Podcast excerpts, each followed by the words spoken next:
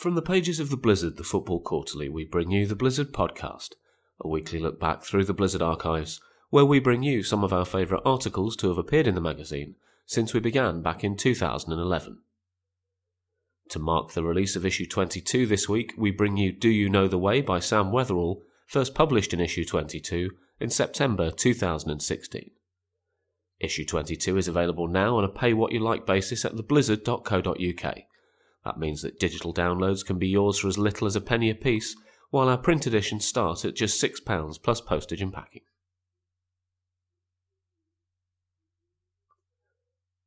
I am in a dusty car park in California, where a mini village of tents, kegs, and flags has been hastily erected. There are maybe 100 people, mostly men dressed in black, speaking in huddled groups. Barbecue and marijuana smoke are mingling in billowing sheets. To my right, a man is drizzling an obscure brand of hot sauce into a worryingly warm looking oyster. This is San Jose, and these are the San Jose Ultras, possibly the most fanatical Major League Soccer fans in North America. It is 6:30 p.m., and they have been here for more than 3 hours, drinking under the fierce spring sun. In a few minutes they will roll up their tents, douse the numerous piles of hot coals, and march towards the distant Avaya Stadium to watch the San Jose Earthquakes play FC Dallas. For more than 13 years, the San Jose Ultras have supported the Earthquakes at home and away, with songs, banners, and tailgating parties like the one I had been invited to. The group was founded by two Romanian immigrants who once belonged to the Armata Ultras of Steaua Bucharest. One of the founders, Dan Magritte, is in charge of the tailgate, moving frantically from fan to fan, squeezing shoulders, lighting cigarettes.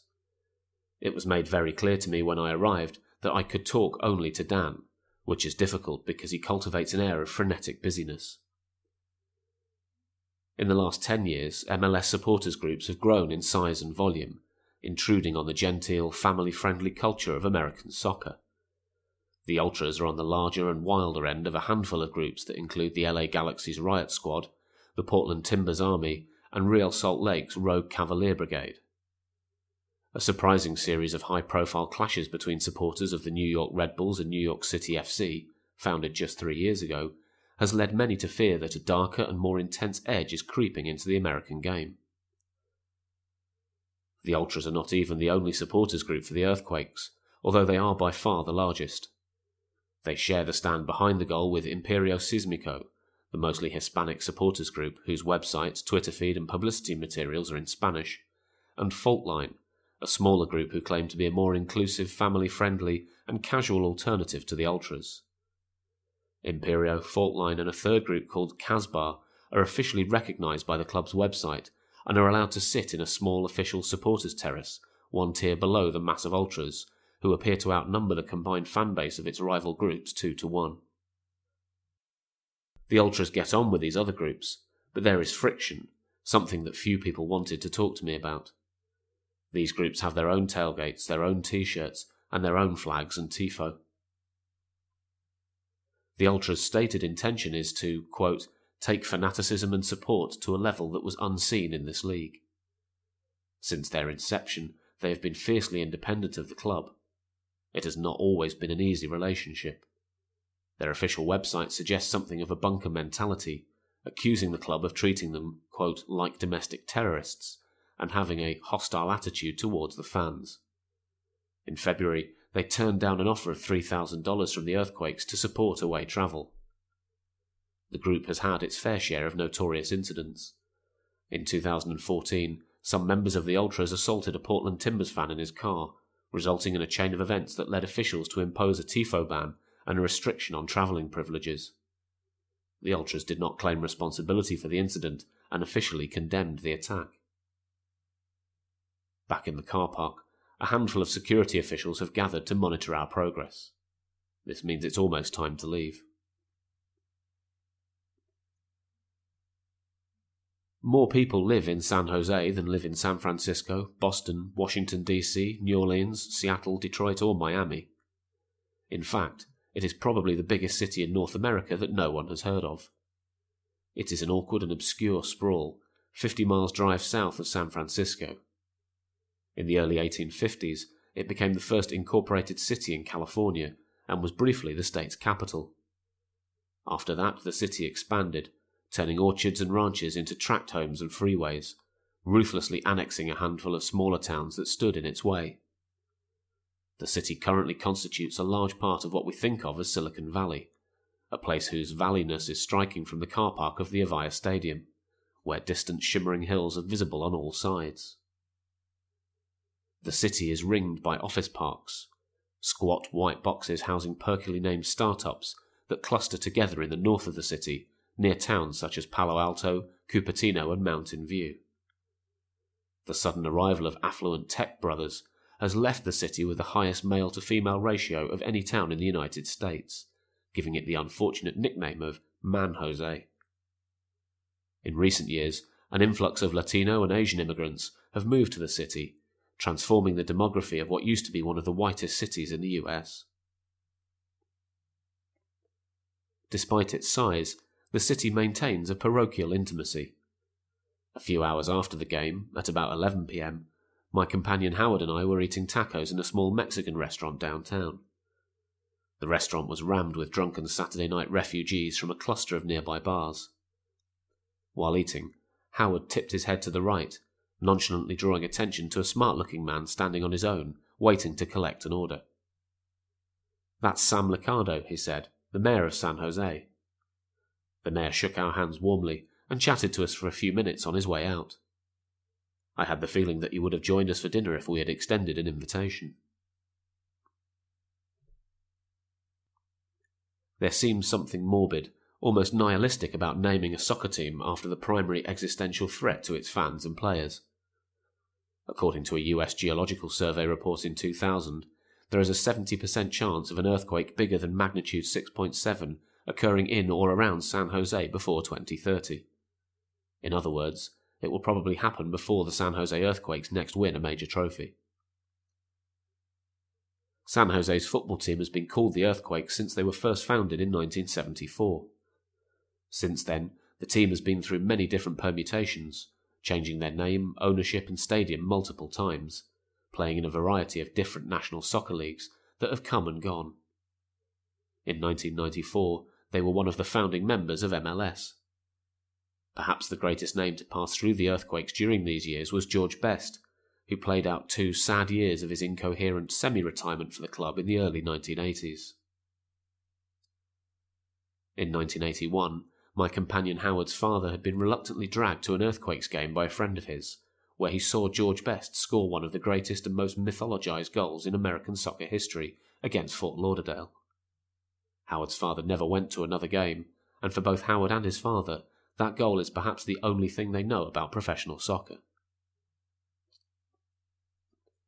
The Earthquakes have achieved moderate success, winning the MLS Cup twice in 2001 and 2003, and the Supporters' Shield, the prize for the team who win the most points in the regular season, in 2005 and 2012. In terms of fame, San Jose are overshadowed by LA Galaxy, their more glamorous rivals 350 miles to the south. The two teams share a bitter and raucous rivalry, affectionately named the California Classico. The game pits Hollywood against tech, liberalism against white suburban conservatism, and washed up football celebrities against earnest developing world journeymen. They are two teams united only by a single seismic fault line, and therefore a shared sense of imminent existential dread. It will come as no surprise to hear that the Ultras live for the California Classico. This will be the Earthquake's ninth game in the Avaya Stadium, which opened in February. The stadium is the only feature in an otherwise remote and desolate part of the city, a hinterland punctuated by stretches of open and slightly burnt looking sand. The horseshoe shaped structure faces directly onto the runway of San Jose's airport, and from the stand behind the goal, where the Ultras sit, you are confronted by a constant stream of landing jets, so close that you can just about make out the passengers inside. The team sponsors, Avaya, are a large locally based tech company a taste of Silicon Valley that feels appropriate. I spent 10 minutes Googling Avaya and reading their publicity material, and I still have no idea what they do. Another touch of the Silicon Valley vernacular can be seen behind the goal, where there are 16 red seats punctuating the sea of blue. They spell out a binary message zero one zero zero zero one one one zero one zero zero one one one one one zero one zero zero zero one zero one zero one zero zero zero one. This translates as Go EQ and is an allusion to the pre MLS earthquakes who used to play in red. The stadium boasts what is apparently America's largest outdoor bar, a corridor of concession stands that encircles the field like a moat. I couldn't help but feel the earthquakes were overgenerous with this stat. The bar seemed small and mostly dominated by merchandise stands. As far as I could tell, it didn't feel very outside.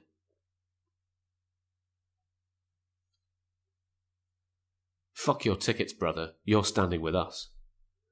The Ultras have been herded by security into a narrow queue by a backdoor entrance to the stadium, the unceremoniously named Supporters Gate. We are being made to wait in a coiled, beery mass while one or two police scan the crowd. A teenager wearing a t shirt that reads, If you played in heaven, we would die to support you, yells something about how this was fucking typical of the new stadium. We are the only people in sight.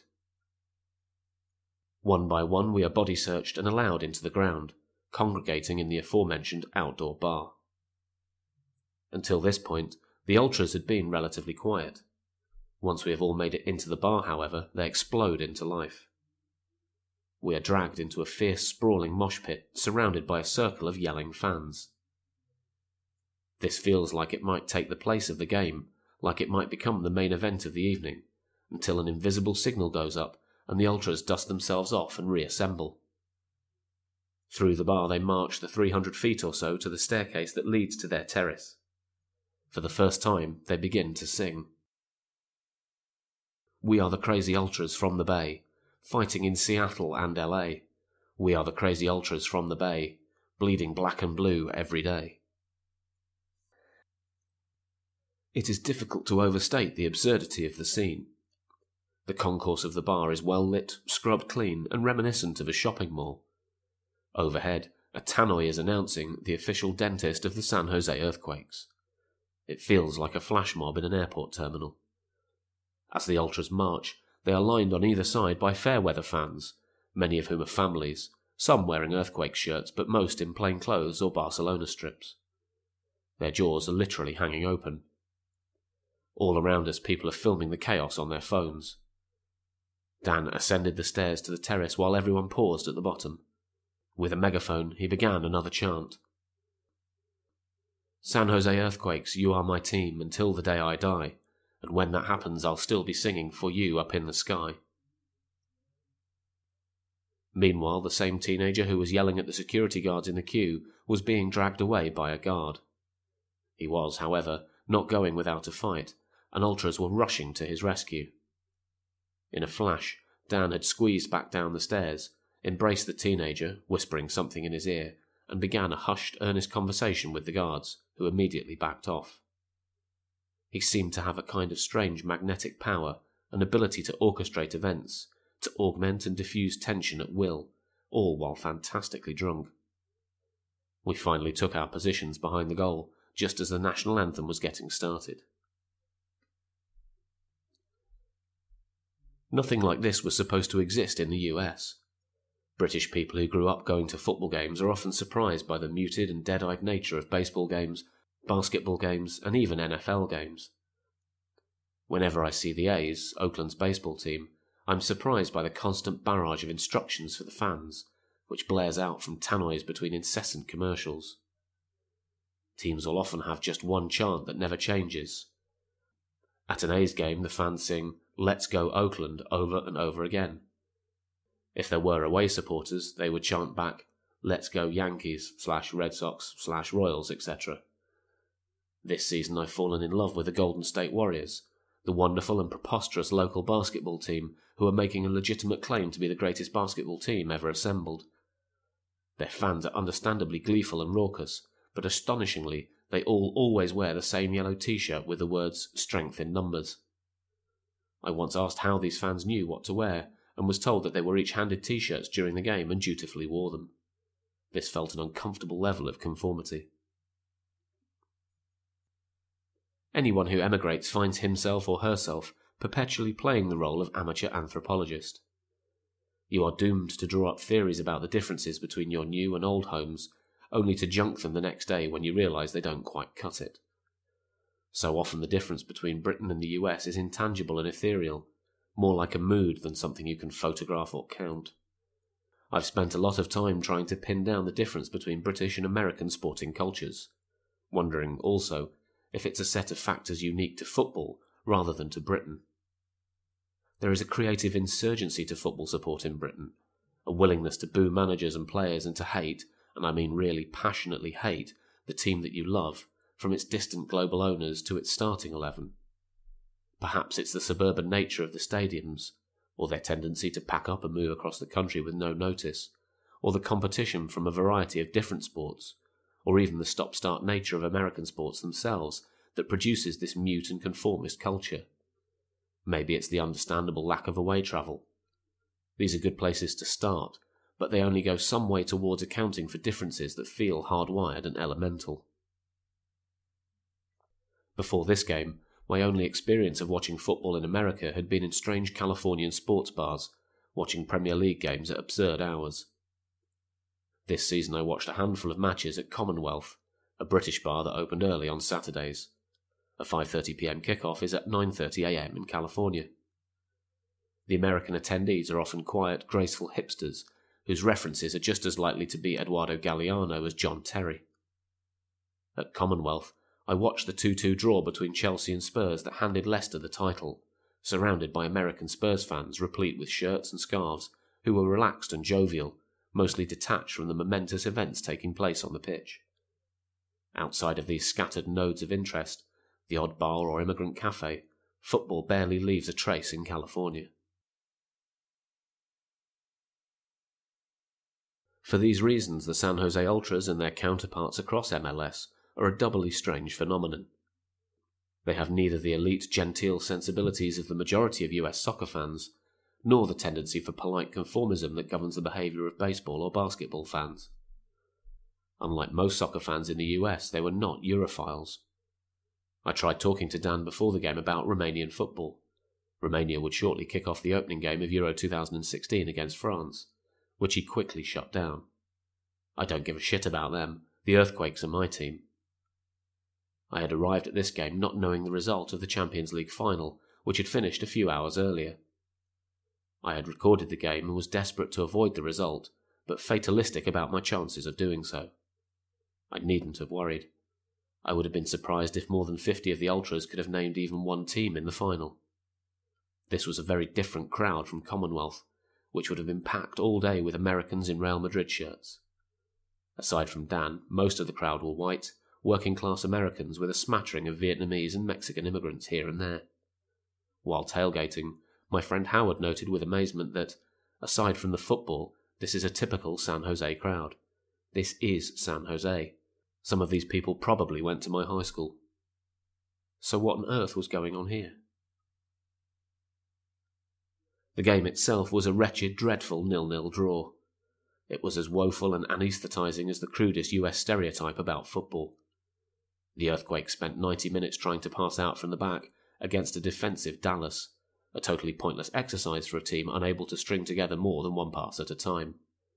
It was Van Gaal's Manchester United with a single digit pass completion rate. Both the Earthquakes and Dallas were missing a handful of their starters who were on Copa America duty, an absence that sucked the oxygen out of the game.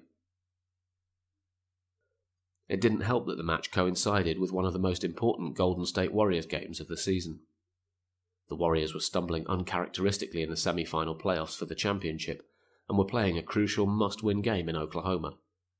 As a result, there were many empty seats across the ground. Even a few wayward ultras were seen glancing at their phones during the game. At half time, the final stages of the Warriors game were projected on the big screen, before being displaced by a slew of Avaya adverts, resulting in a chorus of boos from the crowd. Ten minutes into the second half, the final 15 seconds of the game returned to the screen, confirming that the Warriors had won and eliciting the biggest cheer of the night. Neither the turgid quality of the football nor the extraordinary Warriors' win seemed to faze the Ultras. For the entire 90 minutes, they were a blistering, deafening wall of noise. Everything was conducted by Dan, who used a megaphone to cycle the crowd through eight or ten different chants, while helpers brought in pint after pint of beer. I'm not sure he ever once looked at the pitch. Twenty or so giant black and blue flags were circulated freely among the ultras. At one point, a shirtless, beery man, probably in his late forties, gave a delighted looking Howard a flag the size of a large dining table, and told him to wave it. It was a profound contrast with the sedate and seated scattering of families, who seemed to be watching the ultras as much as they were watching the game. The ultras felt curiously abstracted from the game. Attempts on goal were preciously rare, but seemed to elicit no change in mood. It's hard to tell what would have happened if either team had scored, but it was hard to imagine that the jumping, screaming fans had an extra gear they were keeping in reserve. The crowd didn't ebb and flow with the game, and, if anything, the usual seesawing waves of hope and anxiety triggered by chances on goal were more pronounced among the non Ultra fans to our left and right. Towards the end of the game, I began to wonder how many of the devoted fans we had met would be able to name the earthquake starting eleven. At times, the Ultras reminded me of Orsino from Shakespeare's Twelfth Night, more in love with the idea of being in love than with the object of his desire. And this is the strange paradox of the Ultras. While most Europeans share a deep familial love for their team, one that has evolved through their life, many Ultras seem to have found themselves smitten, confused, and suddenly lovesick in early adulthood or even middle age. It is a romantic rather than a fraternal love, one that is just as conditional and combustible as the latter. The Ultra's favourite chant, the one that is most commonly sung, captures this sense of sudden life changing discovery. One day from out of nowhere I fell in love with you. My life was changed forever, my world is black and blue. I'll follow you all over and sing your name with pride. The voices of the Ultras will never leave your side. This sounds like a theme song for a midlife crisis. Most of the Ultras will have grown up going to see the Warriors, the Raiders, the A's, and the Sharks, in households where soccer was an exotic, unfamiliar sport. Almost all were born before the Earthquakes became an MLS team in 1994. Only a new team and a new sport can offer this kind of cult like, transformative experience. During the tailgate, I met a sweet and slightly lost looking portly man with a ponytail who had been to most of the Earthquake's away games in the last few years a remarkable feat in a nation twice the size of the European Union. He told me that he had barely seen a football game until a few years ago. The Ultras stayed for a while after full time, celebrating the dismal nil-nil draw like they had won the MLS Cup. For many, this was clearly the high point of their week, and they wanted to get their pound of fandom flesh. It almost felt like most of the crowd hadn't realised the game was over. Thirty minutes after the game had finished, the Ultras' drums were still radiating out from the stadium, audible through the warm night from the dusty car park. That was Do You Know the Way by Sam Wetherell, first published in issue 22 in September 2016.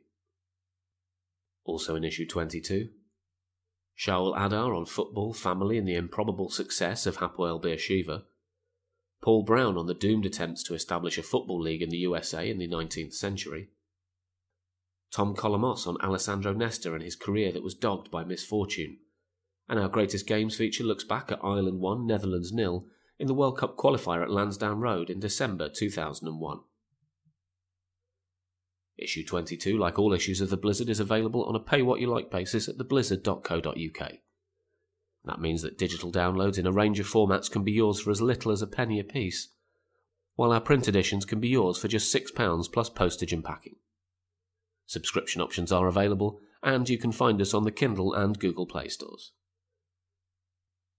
If you have any comments, feedback, or suggestion about these podcasts, you can email us podcast at theblizzard.co.uk or find us on Twitter at blizzard, B-L-Z-Z-R-D.